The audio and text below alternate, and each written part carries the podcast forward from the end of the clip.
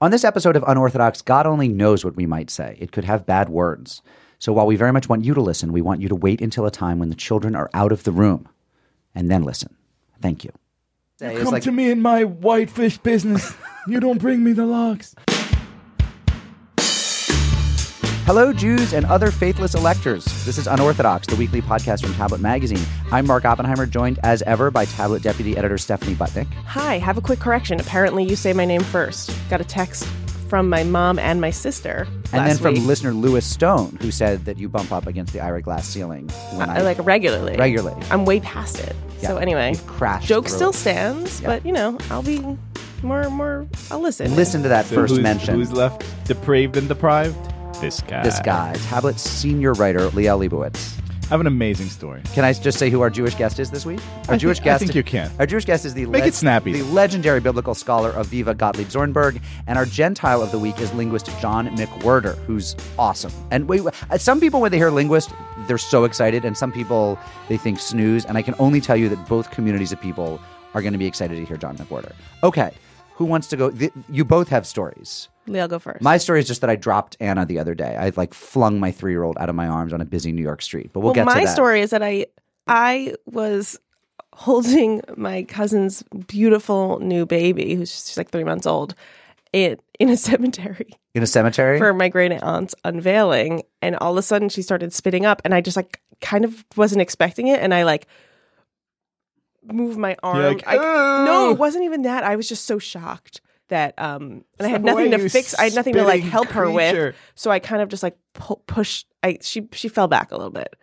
And there was there were and then I spent the next um like 20 minutes being like I'm so sorry. I'm so Just sorry. to be clear, so this is your cousin's baby. Yes. So what So- relation to you? Do you know? she's my first cousin once removed. Boom. But Good I job. was given permission to be her aunt because there's no, there's no. Um, That's so it's just Chinese. the baby where has no everyone's an aunts. auntie. And Yeah. so literally now your entire family is judging you. Well, no, but I it was really like, nice. 'cause- Stephanie is not ready. Yeah, my sister. Oh. Ste- um, the look on Stephanie's face just now. Yeah, it when was Leo really went, upsetting. It's a good Stephanie thing that mom. Stephanie's engaged because she needs a lot of training with Lot a baby. No, but I. But so the nice thing was, so the the unveiling was my great aunt Lily, who passed away last year, and this baby is named Liliana. So the baby oh, coming to the unveiling was very beautiful. Did you And say that the that baracha baby for the dropped baby? That no, the she baby didn't survived drop. She the just unveiling she is just lovely also. she just she she moved a little bit. She moved a little bit. Well, I'll just quickly, to make you feel better, I was walking down 108th toward where I'd parked after my sister in law's Hanukkah party the other day. I was leaving the party. I w- walked into one of those fences that surrounds a young tree. You know, they'll, the way they'll put a little metal, Uh-huh. a little shin high metal fence, and I didn't see it. And I was holding Anna and I was kind of throwing her up in the air a little bit. And I tripped, put one leg out to brace the fall, and that leg hit the far side of the little fence. then I simply fell on my face, throwing Anna into the snowbank on you know on the curb. Uh, she was okay. That's comedy gold, by the way. It was comedy goes very slapstick. She was okay. Poor Rebecca, who was walking right behind us, immediately her face crumpled into tears, and she said, "Is the baby okay?"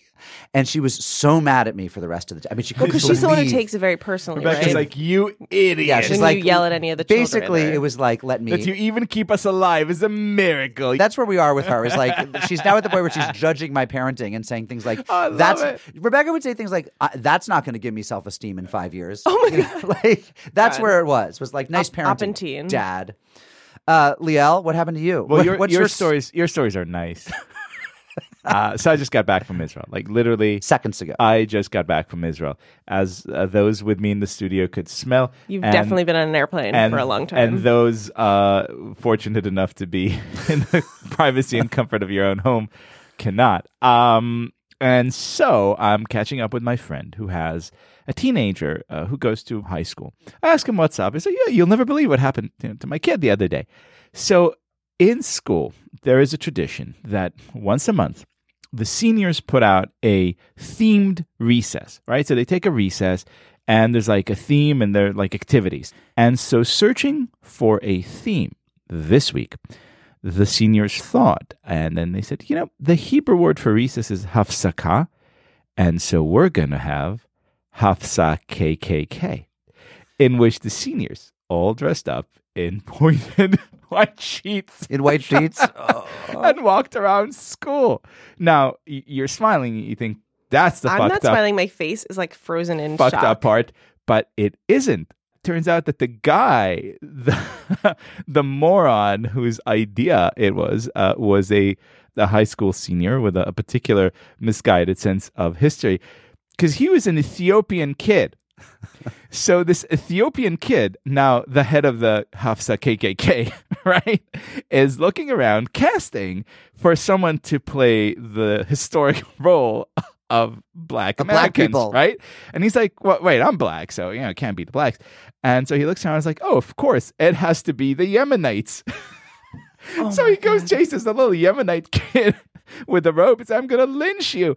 And then the funniest part of this is that everyone in the school, including the teachers, thought it was hilarious. It's like, ah, Well, I you mean, know. when I was in Japan a number of years ago, it was during the fa- the the the Oh, the Vogue. fake Nazi. Yeah, the Yeah. Vogue in the sort of Harajuku like fashion scene where where they'd wear like little swastikas and they didn't know what they meant because they don't teach their own World War II history.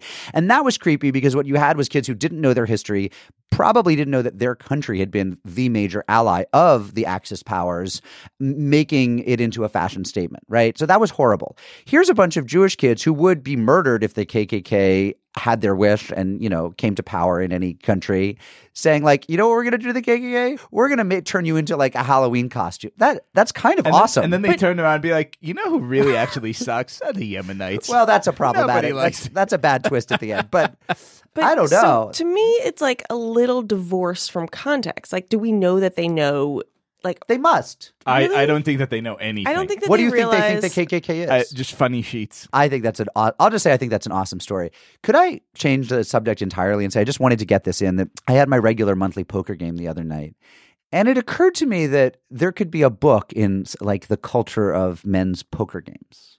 Should I write a book about this? Should I go around interviewing people about like what is your poker? Like my poker game's been going like Well, 10, 11 years. Like men, this idea that it's like a male only space. yeah, but it's like No, we need more of those but in the world right now. And my poker game is like really like sensitive, thoughtful, feminist men. Like we're not telling all sorts of misogynist jokes and like beating our chests. so you're and- like reappropriating the poker It's circle. not even reappropriate. We're just poker's the occasion for us to get together and hang out. But it occurs like the poet Robert Pinsky has had a poker game going for thirty or forty years that he talks about. You know, and it's like But that's a metaphysical poker. no, game. there's actual. Well, I don't know if there's actual people around the table. You know what's at just stake? the ghosts of old poets. Nothing. Uh, but I do want to say to my my male unorthodox team, if you have poker stories, send them to send them to me send them to Moppenheimer at tabletmag.com. They'll just come to me and I will I will call them. All right. Um, hey, while we're talking about writing to us, thank you to all of you who sent in your phone numbers for our game of Jewish geography. We're we're we're formulating what that game is going to look like, but if anyone else wants to play, send your phone number along to unorthodox at tabletmag.com. While you're at it, let us know if you want the newsletter. If you're not getting it, you should. Let us know if you want to subscribe to the print mag, and we can remind you how to do that. And uh, we will be back in touch. And Uh, let us know, you know, which of your family members disappointed you most this time of year, and we'll we'll scold them on the air oh yeah, because Totally. that's oh, I the like function that. we should play. Yeah, yeah, yeah. We're totally happy to do that. Um, speaking of new subscribers, we'd like to welcome some. Um, this week, the law firm is the law firm of Stephanie Perlmutter, Erica Stein, Jennifer Wampler. Let's let's linger over that Wampler. Jessica Corman Cherney, Satchel Kornfeld, whose name we'll come back to, Satchel Kornfeld. Put a pin in that one. Rachel Pergamete, Hannah Pressman, Jeff Krimolowski, Debbie Gallant, mother of our editor Noah Levinson, Kristen Schulman, Hannah Lonke, Jay Snyder, Sarah Gidry, Mark Seidenfeld of Scholastic and Harry Potter, Genevieve with the accent aigu, uh, no, grave. Which one's the. Go on, Anyway. R- r- write yeah. a book about it. Genevieve Behrens, Yael Weiner, Sam Purdy on Honeymoon in Italy, Noah Stoffman, Paula Simon, and Karen Winograd. Okay, Satchel Kornfeld. I love that name so much. Who is our new subscriber, Satchel Kornfeld? So the thing is, he could be like a five year old in Park Slope. totally, yes, I hadn't even That's what of my first thought was. No, but he's like No, no, no, no, no. actually something much better. Satchel better. Kornfeld is a Hebrew, like it's a Jewish day school equivalent of Holden Caulfield. It does sound similar. His father, Satchel's father, Morty Kornfeld, is a lifelong fan of the Negro Leagues in baseball. and basically he he hoped that someday he would have a son. His first two marriages Would be marriages, a black baseball yes, player. his first two marriages failed. He married super super hot Gentile women, and they they it was it was all about the lust. It was ve- and and they lasted six months and then a year. The third was a wonderful Jewess from the Bronx who um, knew how to love him. They married late in life, were only able to have one baby, and he prayed that it would be a son so that he could name the boy after Satchel Paige. Satchel Paige Kornfeld. I like that See, story. you've thought a lot about this. Yeah. I have. It's like fan fiction Yeah, yeah. with lusty Gentile women. for, for actual fans of, of this show. well, well, they were fans until we did this. To get the newsletter and maybe and, have and, us. And, and let me now read the second list of subscribers we've lost this week. The name is Satchel Kornfeld. It's like the in memoriam that we'll just play sad Goodbye. music. Hello, goodbye, Satchel Kornfeld. If you want us to maybe riff on your name or a friend's, sign them up for the newsletter too. Send an email. Uh, right, because Satchel never had anyone make fun of his name growing Right, up. Right, that's just ever. what he needs. We're the first people. I actually googled Satchel, and he's he's in the IDF right now. So Is go- he really? Yeah. Eh, Satchel. Yeah. Ma, ma kore. Yeah. Ma. Uh, little news of the Jews. A Kickstarter campaign has raised over $13,000 for a Jewish magic wisdom ball, which is a Jewy themed take on the magic eight ball thing, which has proliferated. There's like the, the Indian magic eight ball and the black magic eight ball and whatever. So, sample answers when you shake the Jewish magic wisdom ball, and th- this is from their Kickstarter site, include So now you need my help? Better you shouldn't ask. And of course, fe. Do we have anything to suggest? I suggest? don't need anyone else giving me answers to things. And at some point, uh, on a related note, at some point in, in the history of our people, would we ever transcend these stupid, fucking tired, kitsch cliches? Or are we going to be in like oi territory till the end of time? Till Like, the end what of time. more? And this is a serious question. What more will it take for us to stop doing this shit? This this Jew face, if you will, like this cultural Jew face.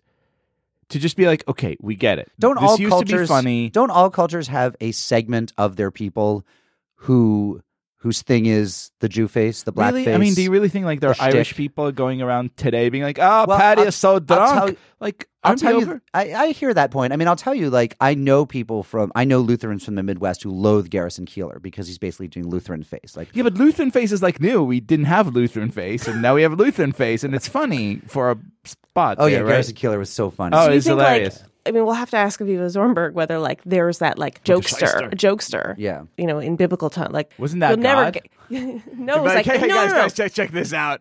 Flood. No, but there was someone like offering like kitsch on the road, on the roadside. Most important of all, Politico reports that the Kushners, the first daughter and son-in-law, Jared and Ivanka, Jews. the first Jews, they are the first. That's what they are. The first Jews. They are In syn- every sense of the word. They are synagogue shopping in the D.C. area. And just In like fact, the, the actual first Jews, Adam and Eve, they're now being deported from a place that's all heaven into some hellish landscape called Washington. called Washington D.C. Um, on Facebook, uh, my friend Shmuel Herzfeld of the of Ohev Shalom, which is a modern Orthodox synagogue in Washington, he took to Facebook to deny rumors that the Kushners had inquired about membership at his shul, or merely to say like we I have not commented to anyone. Any comments you've seen that I've commented are not true. Um, Politico thinks that they may likely end up at Kesher Israel, the Georgetown I think synagogue, that's a former certainty, no? former shul of, of course, Peeping Tom, mikveh Rabbi Barry Freundel. Um, this is just a plea for all of our DC listeners to send us what you know. I like that everyone's playing like shul hot potato. Like no one really wants them, No one really but you kind them- of want them, right? Because it brings attention to your. I don't know. Does it? Do my you? Only, my only comment is if I had billions of dollars, I'd be the funkiest, most eccentric. Like I would be in the sort of coolest, outsidery chavurah minyan. Like, I, why are they so boring? Like, if you have billion, isn't billions of dollars your license that's to be freaky Those are two qu- deaky? different questions. Why are they so boring? Because they are the the world's least interesting people, and they're just like Both of them copies of independently people. raised by absolute psychopaths with criminal tendencies. and they yet you they know. found each other. And And they yet found they found love. It's beautiful. Not I think all it- hope I mean, is we'll, lost. We'll see where they go. But look, I feel like it la- adds a layer of inconvenience to your like Saturday morning worship when there's like I don't know secret service. Secret Service. When I left At that show, there's a service, and then there's a secret. Uh, and then at Christmas there's a secret Santa service. Guys. Sorry, what were we doing? What are we doing here? We will bring this act to Temple Israel in West Palm Beach, Florida on February 10th. That's our next live show. And then after that, we have a super secret live show. Not a secret service. super secret but a service super live secret show. live show, uh, which we'll be announcing soon. And then after that, we'll have the live show you're about to book us for when you email Alyssa Goldstein, egoldstein at tabletmag.com. Our Jew of the Week is renowned biblical scholar Aviva Gottlieb Zornberg. She is the author of the new book Moses, A Human Life, a short biography that has just been published in the Yale Jewish Lives series, which is sponsoring this segment. Uh, Aviva has also written books on Genesis, Exodus, and Numbers. She is Scottish, but she moved to Israel in 1969, where she's become a very, very prominent teacher, except for all the times when she's in America being a prominent teacher. Uh, she's a terrific scholar in residence and um, a real leading light of, of Torah study uh, in the world today. Before I go any further, I should just say that in my experience, um, Scottish Jews are the best Jews. Why is that? what makes you guys so? F- I've met I met about half a dozen Scottish Jews in my life, and they're all charming and winsome and funny and knowledgeable and like it must be a it's, I don't know it, it's a it must be a great vibe in Glasgow and Edinburgh. or it's those who get away from Glasgow, perhaps. it's it's oh, it's true. I've never met them in Scotland. yeah. So, um, you've written this short biography of of Moses, and um, okay, here's my first question: Do you think he really existed? Well, I don't have a you know an unequivocal answer to that. All I know is that we have this text, which has had a profound effect on generations of, of readers, and we have this mysterious personality of the person who is set up as the intermediary, uh, the, the one who brought this text down to the world. Um, and so I take it as uh, an event of its own. The book is, is an event of its own. And I try to understand what the reality, the historical reality, the reality of the, of the reception of the text um, has brought us to now. Um, so for me, he's a very existing character. Um, in terms of my faith and my, my religious approach, uh, I certainly believe that he existed, but I can understand that there are different preconceptions, there are different ways of, of uh, situating the text. Um, for me, he exists, yes. What's the main misconception people have about Moses, and sort of who who's the Moses uh, readers discover um, through your book? Well, um, I really don't think in such critical terms of other people's misconceptions. Um, I know what I'm drawn to to go closer to, what I'm drawn to try to explore. And that's what I've tried to do in this book. Um, I've tried to find a human Moses.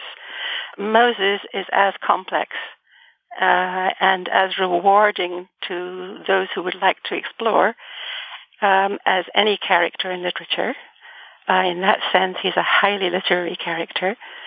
Um, one of the things that I think makes him so fascinating as a, as a kind of endless subject of discovery is the unknownness of him, that in fact it's not easy to sum him up. Let me ask you a question. I'm. I'm, I'm sorry to interrupt. Um, speaking of the unknownness of him, there's something that, Yes. that kind of always struck me, which which I know you touch on too. It's the fact that, in a weird way, the arc of his life was sort of very non-traditional, right? I mean, here's a man who has divine revelations and, and, and a close relationship with God early on, and then his real project becomes learning leadership, learning how to deal with human beings. You know, that's that's kind of the arc in reverse. Do you see that? And if so, what do you make of it? Yes, I think in, on many levels he lives his life in reverse, exactly.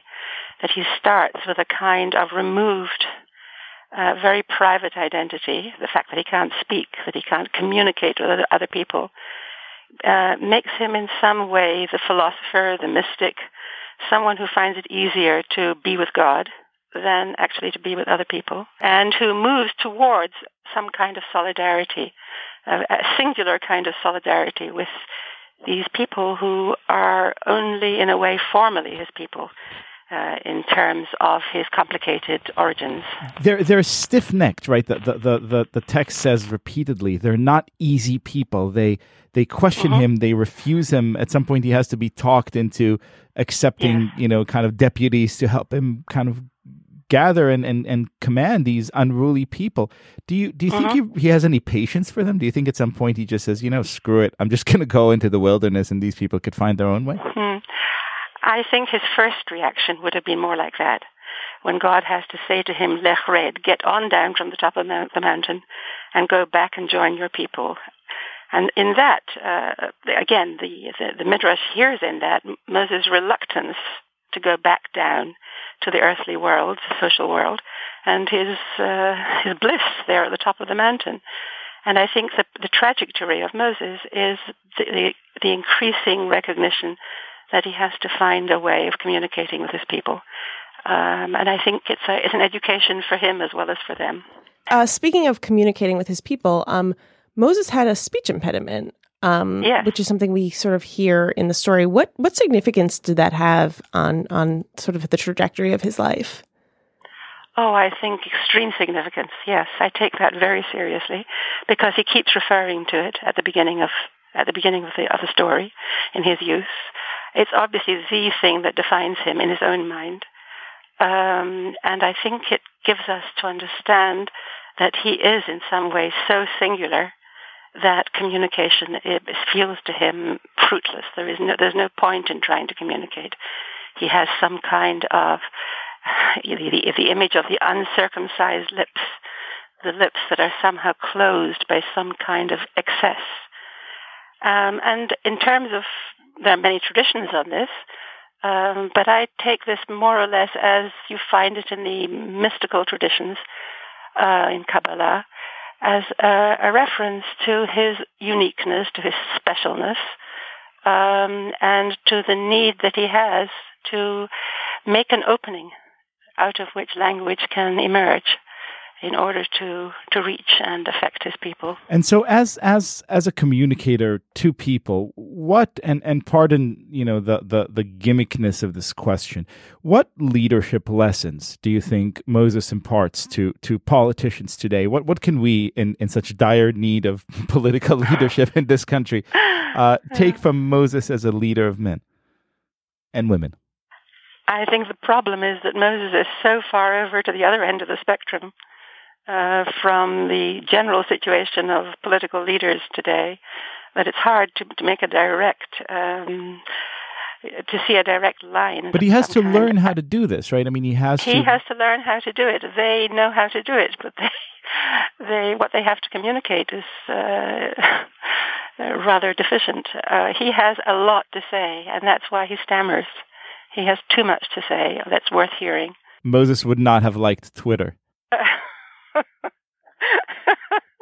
Was it? Um, I really like that. Yes, Professor. Was it? Diff- he, he, has to learn in some way to to lighten up, to to open up his lips and to make to to allow lucidity and and uh, some kind of flow to happen. Two final questions. First of all, how can we save our country from Donald Trump? Oh dear! If I could tell you, I would be Moses. All right. Ed, do you have a favorite? You, you you say that you worked, you had to work from from midrash a lot because yes. you know we don't have biographical sources outside of outside mm-hmm. of the Torahs, you know, written and oral. Mm-hmm. Do you have a favorite yeah. midrash on on the life of Moses? One single midrashic passage. Yeah, a favorite story. Ah. Uh, yes, actually, it's one that I write about. Um, the one about the women in the mirrors how women and men were separated in the in the constrictions of Egypt and the exile of Egypt, and they were brought together by women holding up each woman holding up a mirror in front of the couple, and entering into some kind of beauty boasting game. it's a strange, it's really a bizarre midrash, which speaks in the end of the ability to imagine, the, the, the beauty to fantasize beauty uh, and beauty and love and make them happen. That in some way redemption happens from the imagination, from the possibilities of the future. So mirrors, I think, uh, are a very important image in that midrash and and effectively elsewhere too. I think we'll send out a link to uh, to that midrash in our in our yes. newsletter. People should people should read it. Uh, thank yes. you for joining us. You're the author of Moses: A Human Life, which was just published in the Yale Jewish Lives series, which uh, uh, has been a wonderful sponsor for for Tablet and Unorthodox. And thank you for joining us uh, from Israel. Thank you. Thank you all. Now in Israel was in Egypt land. Let my people go.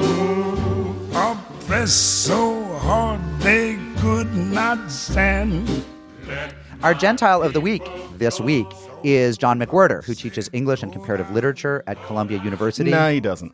No, you don't anymore? Let's do it again. I'm in that department, but it's a meaningless title. What Okay, I really should I teach say you is do? linguistics and philosophy and music history. That's what I teach. Okay. Because people are going to think that I teach James Joyce, and then it looks like I'm pretentious. Linguistics. Let's, let's leave it like this. Or just say Teachers at linguistics. actually perfect. Yeah. Yeah, okay. You want to yeah. keep that in? Yeah, Yes. we're not even going to retake this. we Okay, let that's our, cute. We let our listeners behind the scenes. No, that's All right. fine. But I, th- he's a he's a commentator on um, all sorts of things: politics, race, uh, language. And I first encountered your work, John, when I was probably 24 years old, and I read "Losing the Race," which came out in I remember that. 2000 or That was so? in 2000. And I just remember it was a book about racial politics. And I just remember thinking that it wasn't left wing, it wasn't right wing, it was just sane. and I just thought, oh, here's someone who's talking with clarity and, and also someone who seems unafraid whom he's going to piss off.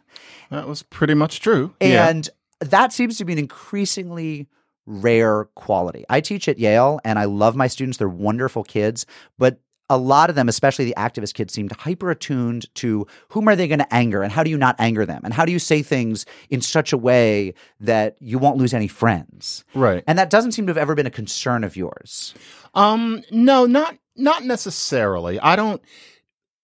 I don't write my books and my essays thinking this is really going to annoy people, but I don't care. I'm not that strong. Usually my trajectory is something makes perfect sense to me, and then I find out that it doesn't to other people, and I have this compulsion to make my case.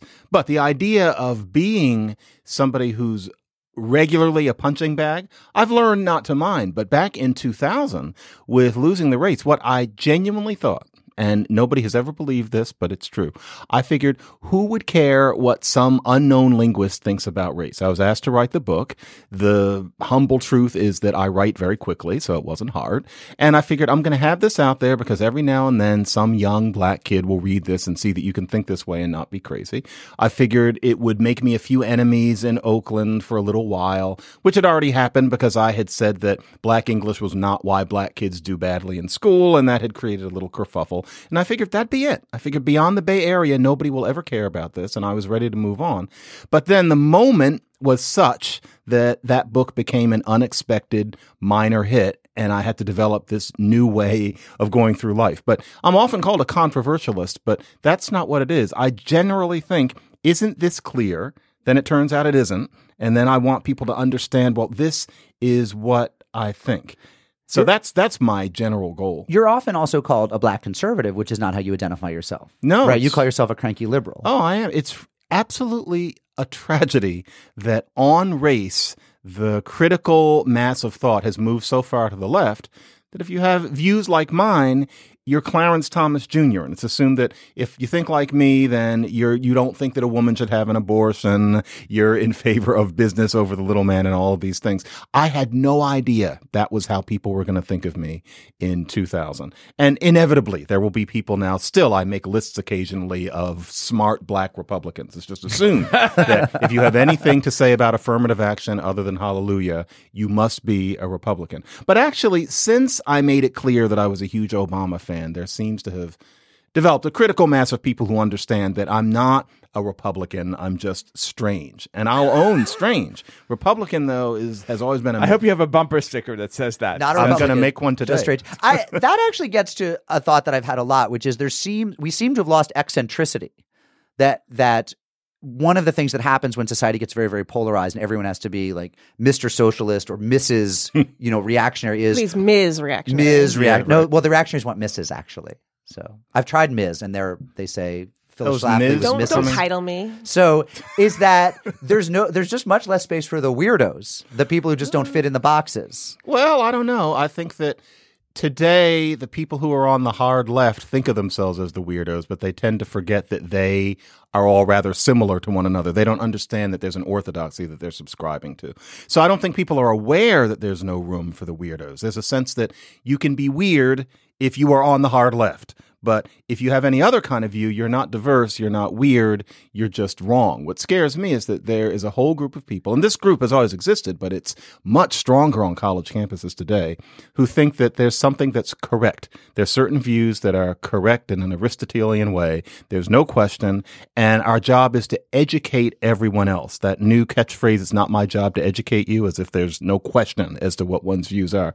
That's a tough one because there are many people who are thinking that's what it is to be educated rather than to understand that things are complex. And there has always been that contingent. I went to college in the early 80s. There were those people. There are more of them now in college. And it's not crazy radical professors. I don't think professors have anything to do with it. There've never been that many crazy radical professors. It's a movement on campuses, which I think was sparked by Black Lives Matter, wh- whose basic mission I think is a wonderful thing.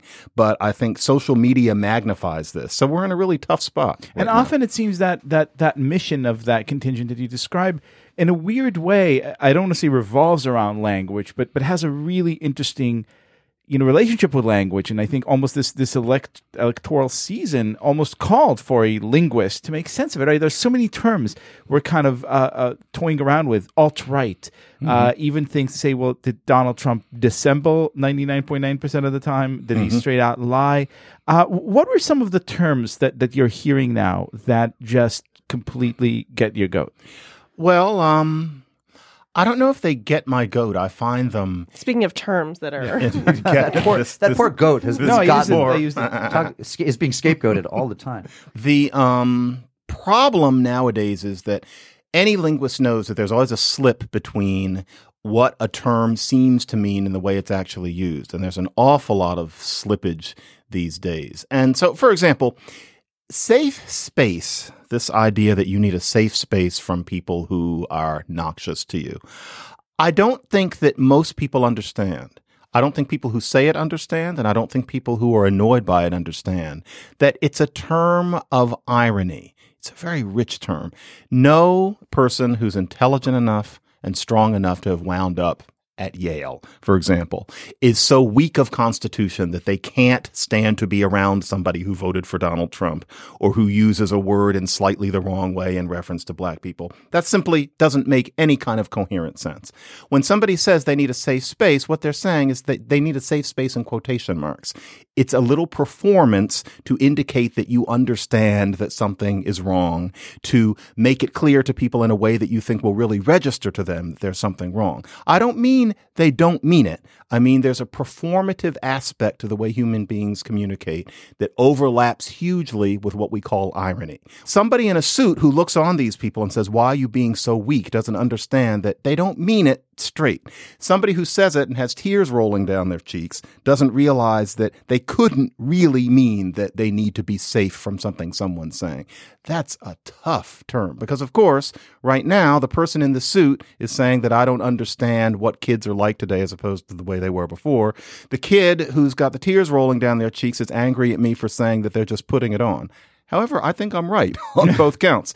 And it's a tough one because how do you talk about this? And the answer is that Uh, often you don't. And that's also true of all sorts of other terms, such as using white supremacist when what you really mean is that somebody is being racist. It's how we use the term racist at all. It's how we use the term black body. It's the idea that alt right, like you can feel this coming. It's going to become incorrect to use the term alt right because we're supposed to say white supremacist, even though we all know what alt right is. So help means. us help us make sense of this. Very complicated. So Richard Spencer is a blank. I would say Richard Spencer is an outright white supremacist. That's what he is. And he's on something called the alt right. And the alt right are people who are white supremacists. It's, the, it's at the point where nobody doesn't know that who we should care doesn't know. Right. But the idea is going to be don't say alt right because then you're not outing him as a white supremacist.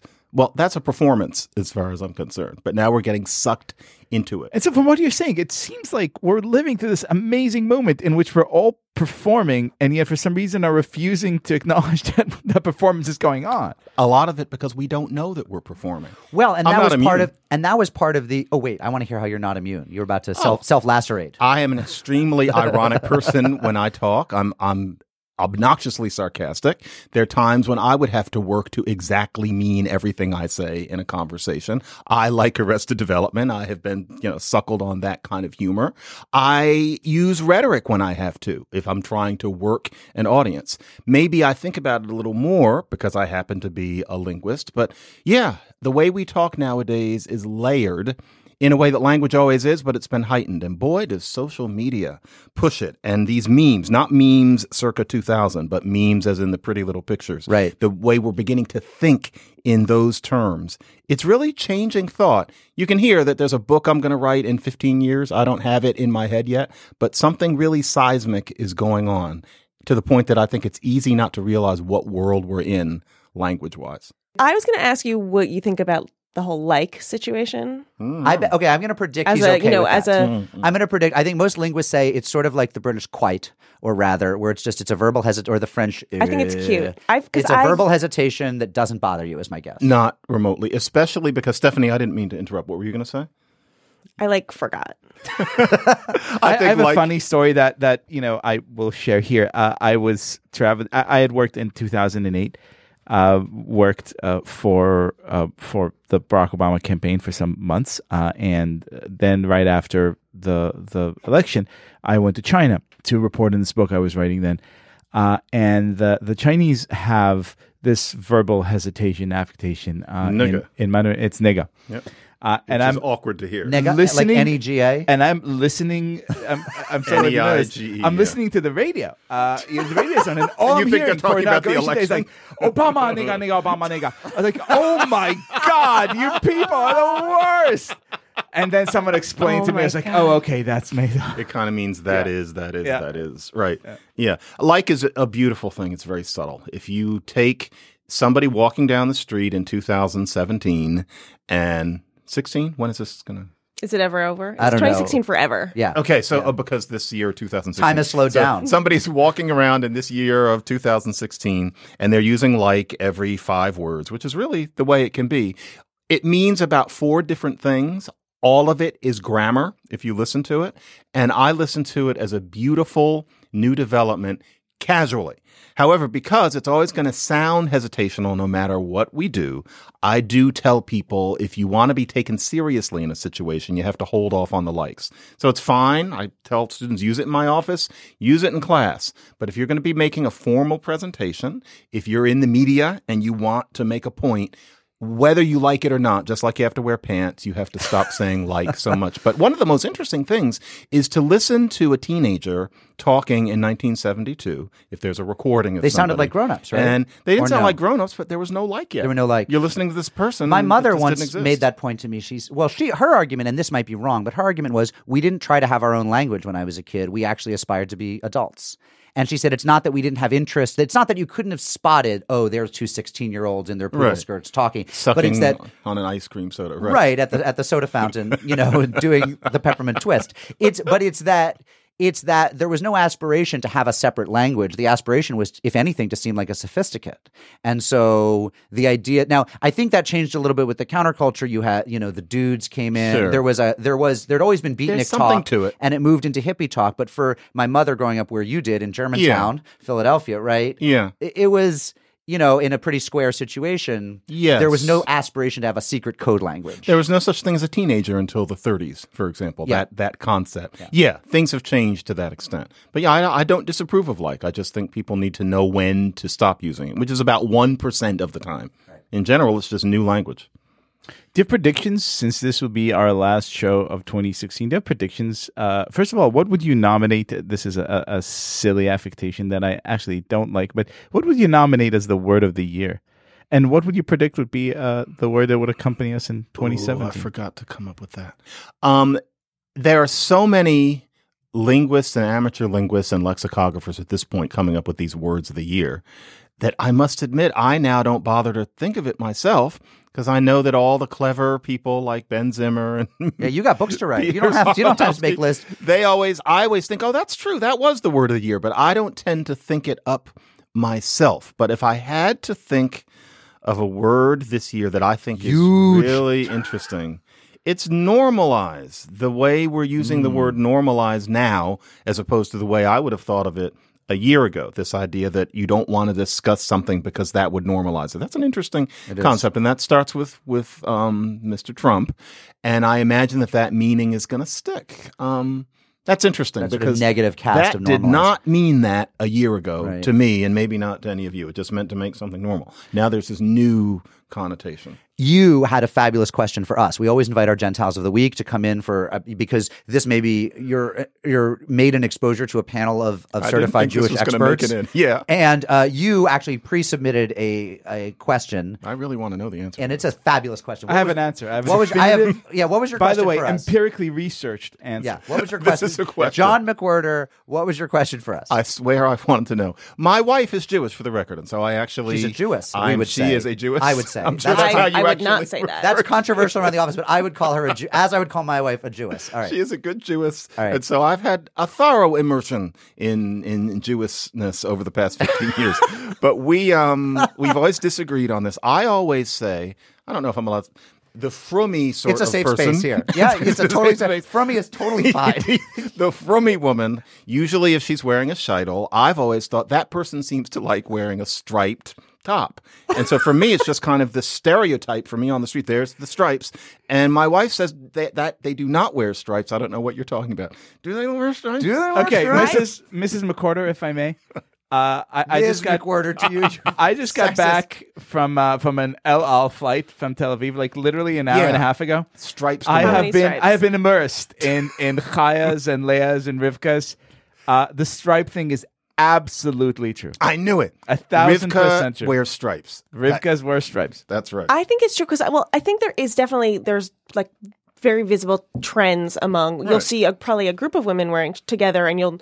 It took me a while to to recognize titles. I just like it didn't. I didn't know. That's a know. wig. That's a wig for those of you who don't know. I didn't they're realize I incredibly didn't grow good up wigs. around them, so I didn't I didn't notice them. But then you'll notice like oh, there are a few women wearing like pretty similar shoes, pretty similar skirts, and then the sa- like I, I there are very very distinct clothing patterns. Um, and I think our producer fashions, I guess. Yes, and our producer, um, Shira Telushkin says, I am totally with you. The striped tops are very Haredi housewife. But I also think Daughter that they, of a rabbi. By the way, there you have it. Daughter it. of a rabbi in the Upper West Side. I knew this. I cannot wait to tell So you're quote unquote right. Mrs. McWhorter tonight. Wow. Now, I have an additional comment. I defer to all of them on the horizontal stripes. What I've noticed is that modern Orthodox women, especially if they lean to the right, if they're if they're more Haredish, Yeah. they like long tops with faux leather pleather patches of fabric on them. Do you guys know what I'm talking about? I know what you're talking about. You know what I'm talking about? There's like like on the sleeve. What's the shape of the patch? the- it's not an elbow patch. It's like It's the shape of Judea and Samaria. the whole land of Israel, all not that from, just from the river to the sea, baby. And that's the So, fashion. Yeah. right, there's- That's like part of the style. Yeah, there's, like there's, pleather. There's like like top half of it, So- right down to the aureola will I'm be gonna- pleather. I want to say then below that will be wool. I want to say that the, Even on a hot what I think Even this on a hot is, day. is you know if you're a woman and that's you're covering your hair and you have to dress a certain way there are only there's only so much you can do to sort of stylize that and so I think stripes are a great example of like oh you can have a little fun, like you know you you sort of are wearing a uniform in a lot of ways. And so I think pleather patches too are like a way to to I you know individualize what what But they have to go punk. They should start like doing safety pin patches and lots of you know. I'm going to look for these patches. mid Wow. '80s hard rock band iron on patches. I mean, they could they could do more with it. That just might happen. Uh, he said. Orthodox women. If you're listening, If you're listening, and we know you are secretly, we won't tell Dove, your husband, that you listen to us. Write to us, unorthodox at tabletmag.com. John McWhorter, the new book is Words on the Move, but the newer book coming out imminently in That's time right. for late holiday gifts. If That's you missed right. it, is Stocking stuffer. Talking Back, Talking Black. That's right. In one sentence, what's the argument of that book? That black English is not incoherent, and here's why. And I'm not going to tell you that if you don't get it, you're a racist. Oh, That's what it so is. something for the left and something for the right. That's oddly enough, that is what that book is going to be. Thank you for being our Gentile of the Week. Thank you for having me. It's an Great. honor. We'll have you back. It's only words, and words are all I have to take your heart away.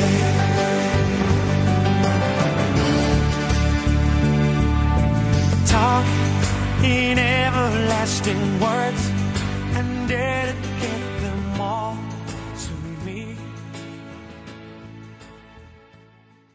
Hey everyone, last year when we were in Washington DC doing our live show at the Jewish Community Center of Washington, which was awesome, uh, our Jubador, Jim Knable, that's Knable with a K, Jim Knable, came up with an amazing song that was, uh, as it happened, sort of Hanukkah themed. He wrote it on the spot. He took suggestions from the audience and put them all together and came up with this. And we thought that tis the season to play it all again for you. Here's Jim Knable. He rode into town on a brass and bronze menorah. He looked around to find a six point star.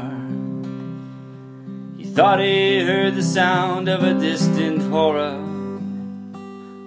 It turned out just to be a whiskey bar.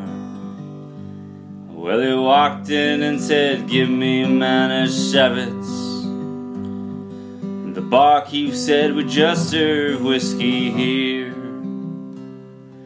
He sat down with some ladies for the kibitz. But those hookers looked him up and down with fear. He's a Jubador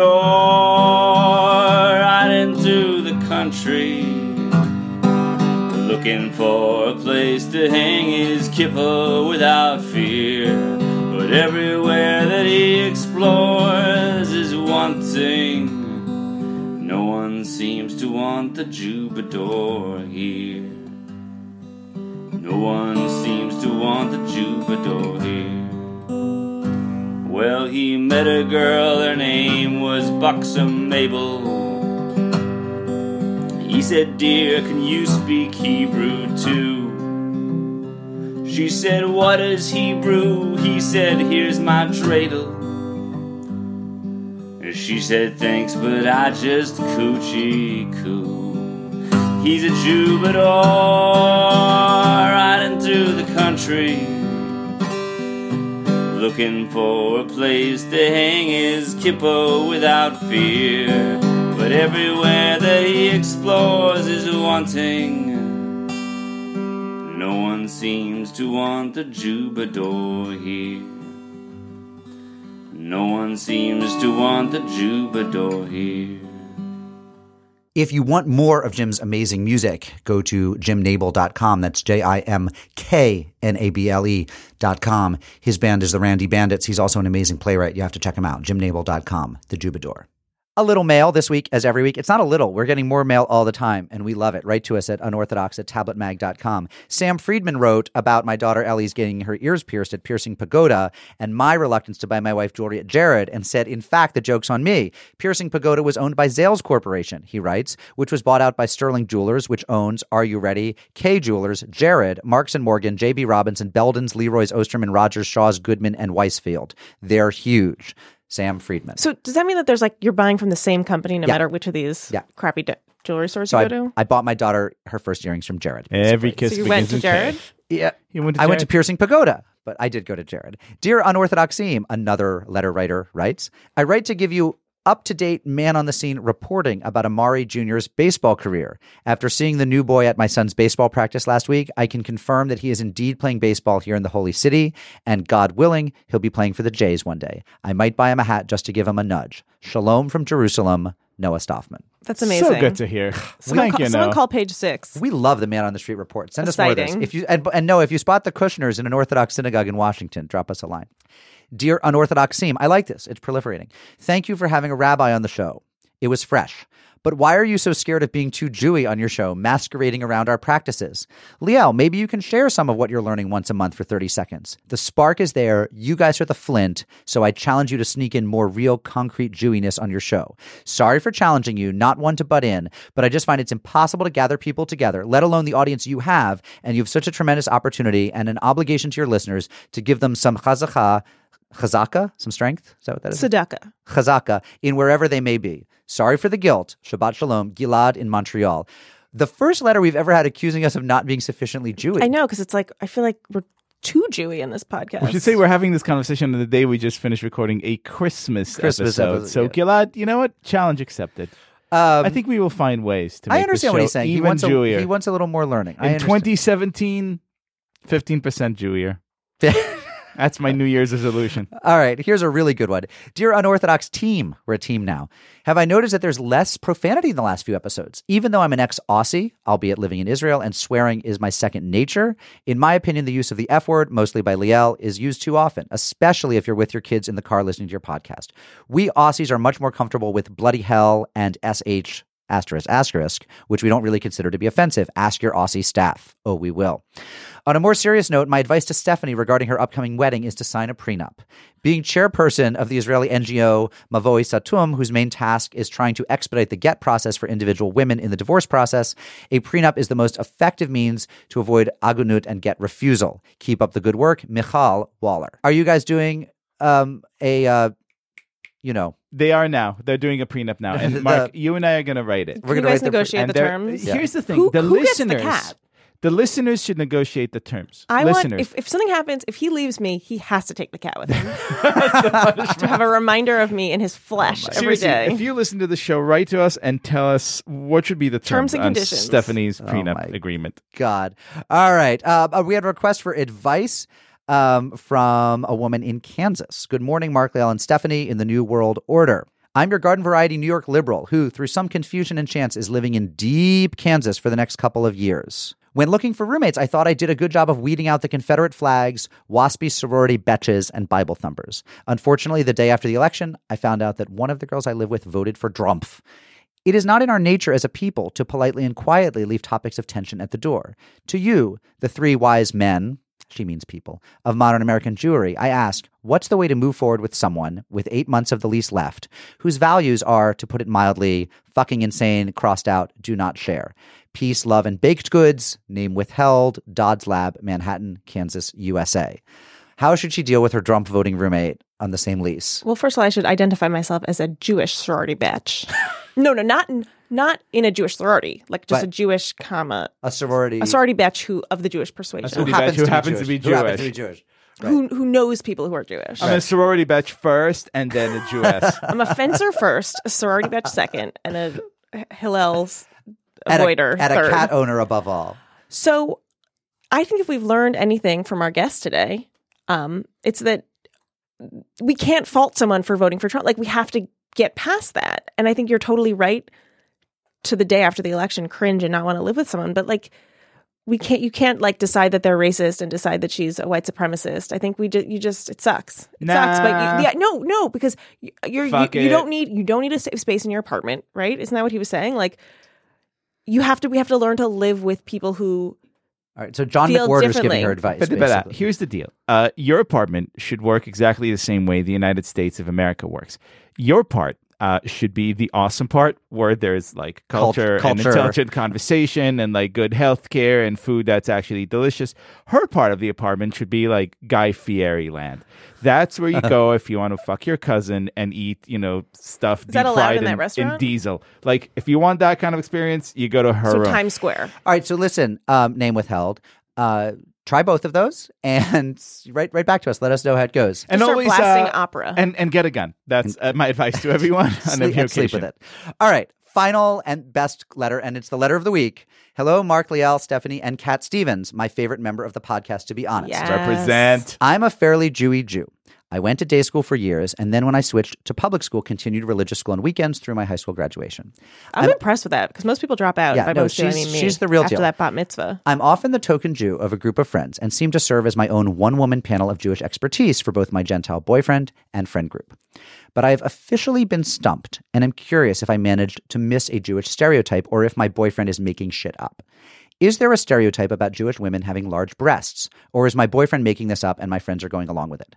Thanks in advance for your help, Canada Lutz, which Okay. is an amazing name. An amazing name. Amazing name. First of all, I want. I'm very curious as to like what the context in which her boyfriend brought up the stereotype Totally. of Jewish. Was it like this is weird because I always thought Jewish women had big breasts, or like you know it's true. I always was told that Right. this. this At this last, I confirms it. dated a Jewish woman, and So here's what I think. I'm not familiar with this specifically, but I assume it's part of this like voluptuous, oversexed Jewish woman stereotype, which is like a very pernicious, gr- like long, you know. and exists alongside the frigid, like can't get off Jewish woman yeah, so you're stereotype. like, which am I? Am I? Which which am I?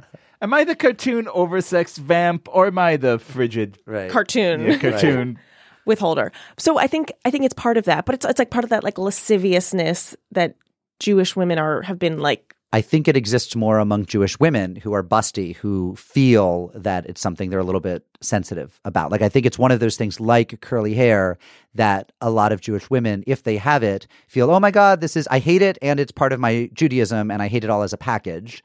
I don't think that many Gentiles actually hold that stereotype. I'm intrigued that she met some some Shagets who was like a Jewish woman. They have big breasts. Like that. I don't think. I, I think very that few mythical Jewish that woman. mythical Jewish woman with, with the horns and the big breast. I I think that's a bizarre. I don't think it's out there as a stereotype, except among a lot of Jewish women. But don't you buy what I'm saying? Isn't it? Don't you Yeah. agree that it's I, part I of buy, that? I buy what you say. Yeah. absolutely. How much? A thousand percent. And will you, Venmo me. Markup. she yeah she wants more than that. Uh, Canada, thank you for having the name of the week and the letter of the week. I don't love the boyfriend though.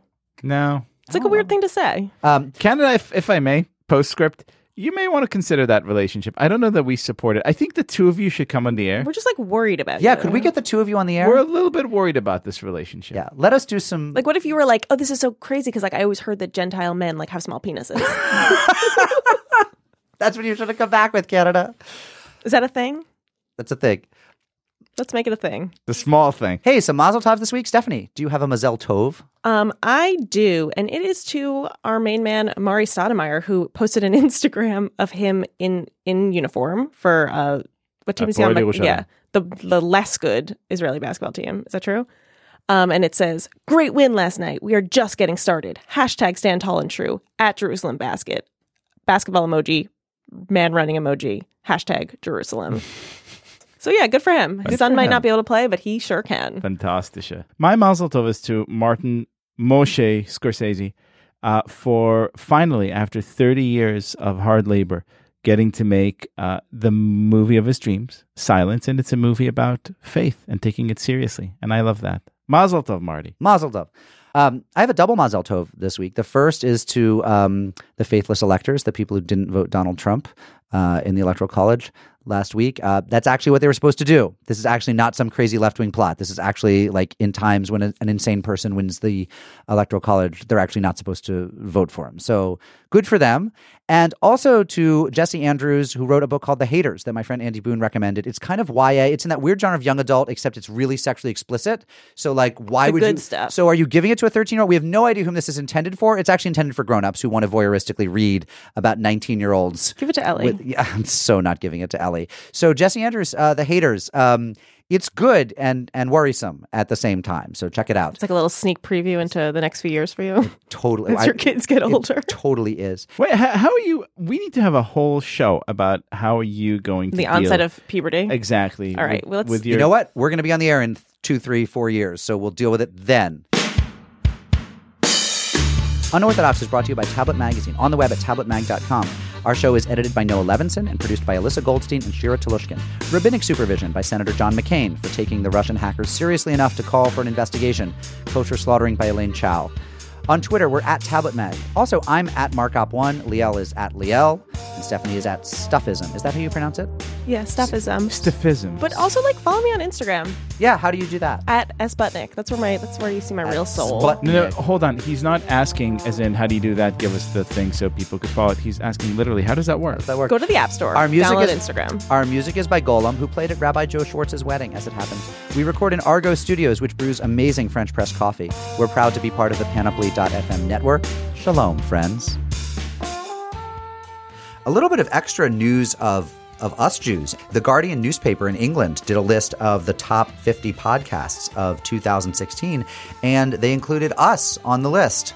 We were really, really excited to see that, and we just want to thank the Guardian newspaper for giving us the shout out. We are pleased to be in the company of such brilliant podcasts as Heavyweight and Love and Radio and all those other brilliant ones that they uh, that they gave the hat tip to. So, um, thanks to the Guardian for naming us one of their top 50 podcasts of 2016. We hope to give England and the Guardian even more unorthodox love in the year to come.